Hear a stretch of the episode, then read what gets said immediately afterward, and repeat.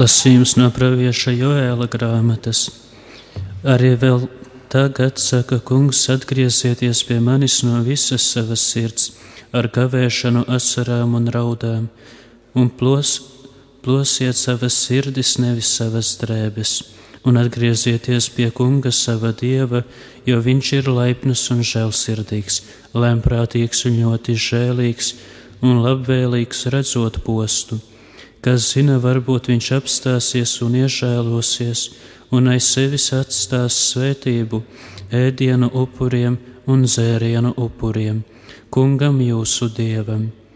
Lieciet skanēt taurei Sionā, pasludiniet svēto gavēni, sasauciet sanāksmi, sapulciniet tautu, sasauciet svēto draudzi, saiciniet vecos, savāciet kopā bāreņus un zīdaiņus lai iziet līgavainis no sava mājokļa un līgava no savas istabas, starp priekštelpu un altāri, lai raud priesteri kunga kalpi un lai saka: Piedod kungs savai tautai un savu mantojumu nepamet kaunām, kā par viņiem vad, valdītu pagāni, kā lab, lab ļaudis, lai tiktu runāts, kur tad ir viņu dievs Kungs tad iekarsa pēc savas zemes un apžēlosies par savu tautu.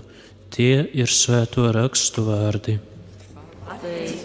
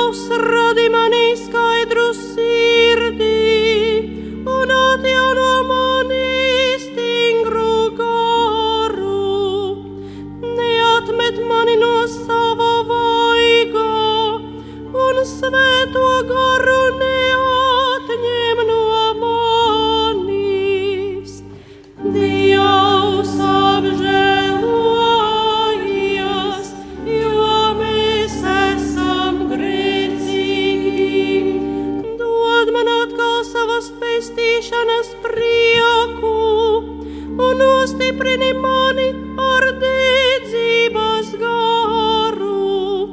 Atdari kungs manas lūpas un mana mutu.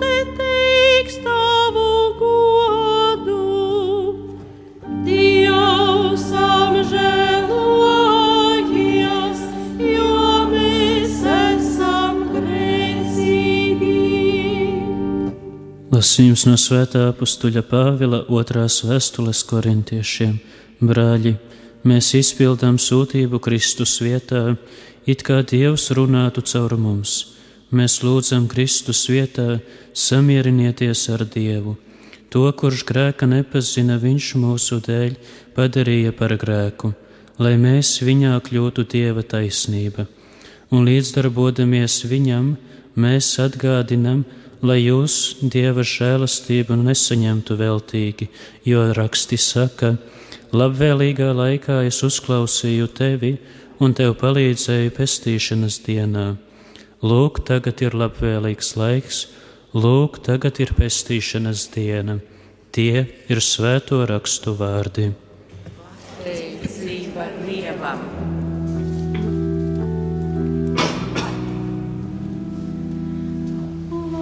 Lai ir slavēts Dieva vārds, lai ir slavēts Dieva vārds. Nenocietiniet šodien savu sirdī, bet ieklausieties kungā balsī. Lai ir slavēts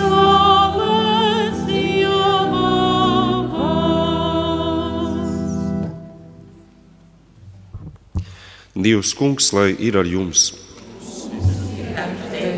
Lasījums no Jēzus Kristus evaņģēlīja, ko uzrakstījis Svētais Matejs. Tanī laikā Jēzus sacīja saviem mācekļiem: Sargieties, ka jūs savu taisnību nedarītu cilvēku priekšā, lai viņi jūs redzētu, jo tad jums nebūs algas pie jūsu tēva, kas ir debesīs.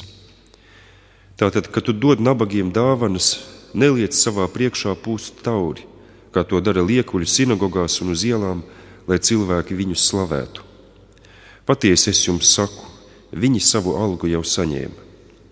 Bet, kad tu, dodu, kad tu dosi nabagiem dāvanas, tava kreisā roka, lai nezina, ko dara labā, lai tava nabaga dāvana paliktu noslēpumā. Bet tavs tēvs, kas redz arī noslēpumus, tev atlīdzinās. Un, kad jūs lūdzaties, neesiet kā liekuļi, kas mīl sinagogās un ielu stūros stāvēdami lūgties, lai cilvēki viņus redzētu. Patiesi es jums saku, viņi savu algu jau saņēma. Bet, kad tu lūgsi Dievu, ieej savā istabā un aizslēdzis durvis, lūdz savu tēvu, kas ir slepenībā. Un tavs tēvs, kas redz arī noslēpumus, tev atlīdzinās. Un, kad jūs gavējat, neesat saīguši kā liekuļi, jo viņi savas sejas padara drūmas, lai parādītos cilvēkiem kā gavētāji. Patiesi es jums saku, viņi savu algu jau saņēma. Bet tu, kad gavē, iesvaidi savu galvu un nomazgā savu seju, lai tu parādītos kā gavētājs ne cilvēku, bet gan tava tēva priekšā, kas ir noslēpumā. Un tavs tēvs, kas redz arī noslēpumus, tev atlīdzinās. Tie ir svēto rakstu vārdi.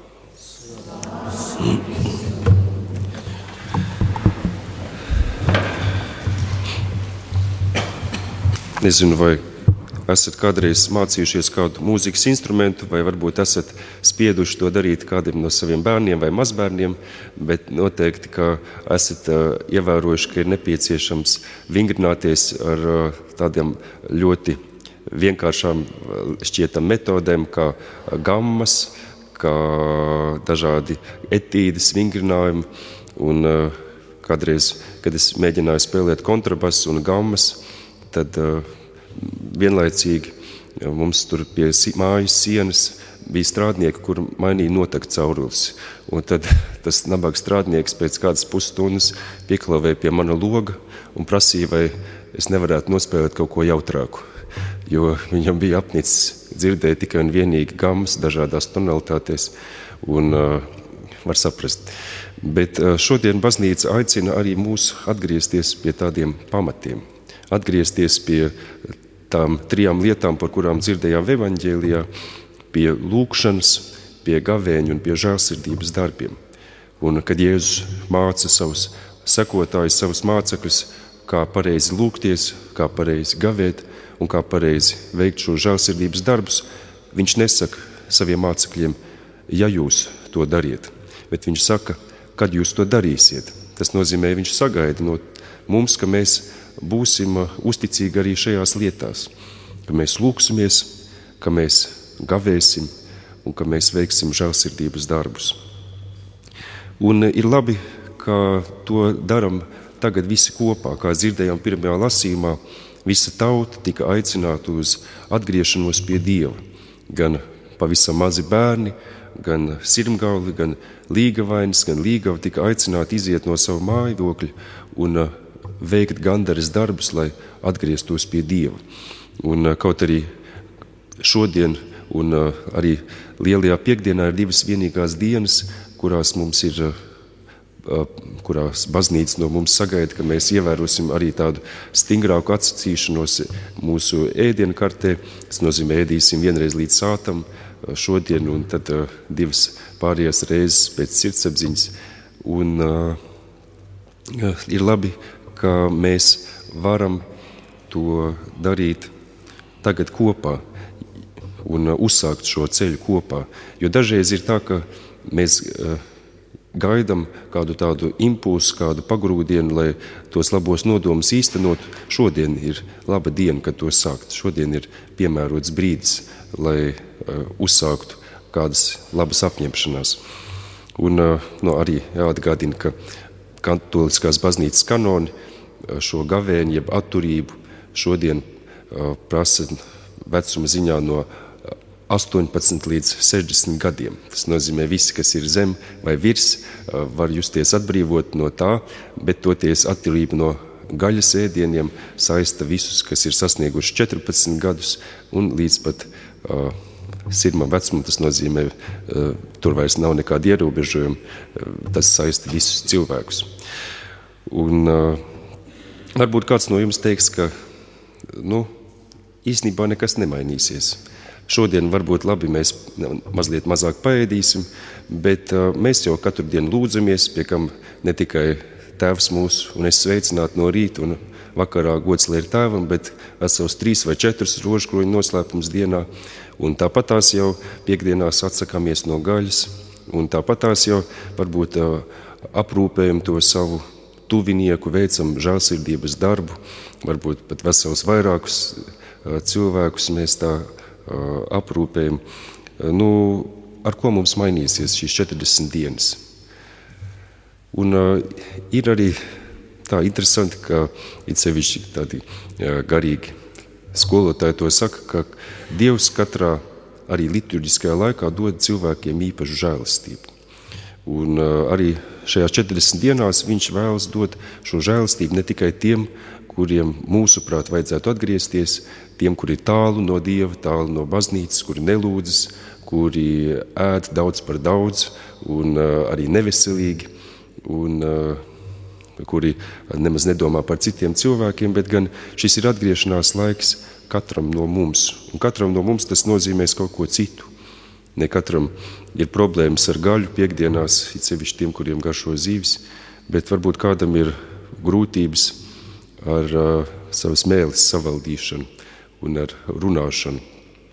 Varbūt es uh, arī tagad centīšos 40 dienas uh, atteikties no sakošanas uh, jaunākajiem notikumiem ar porziņu, tas nozīmē NBA līgā, un uh, es ceru, ka es izturēšu, uh, ka es nezināšu, kādi ir jaunākie spēļu rezultāti.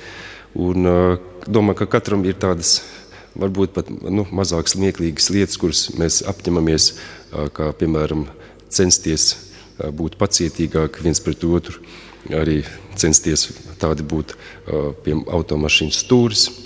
Un katrā ziņā iespējas ir ļoti daudz, un arī baznīca dod mums lielu brīvību, ko mēs šīs 40 dienas vēlamies darīt. Bet katrā ziņā ir vērts, ir vērts šodien veikt tādu apņemšanos, ir vērts šo apņemšanos tad arī centīgi pildīt, un ir vērts gatavoties Kristus augšām celšanās svētkiem, kas patiesībā ir mūsu acu priekšā.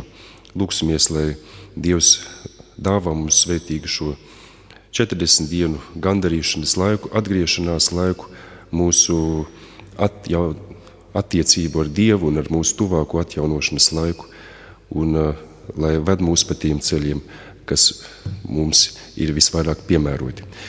Tagad lūksimies, lai Dievs svētītu pelnus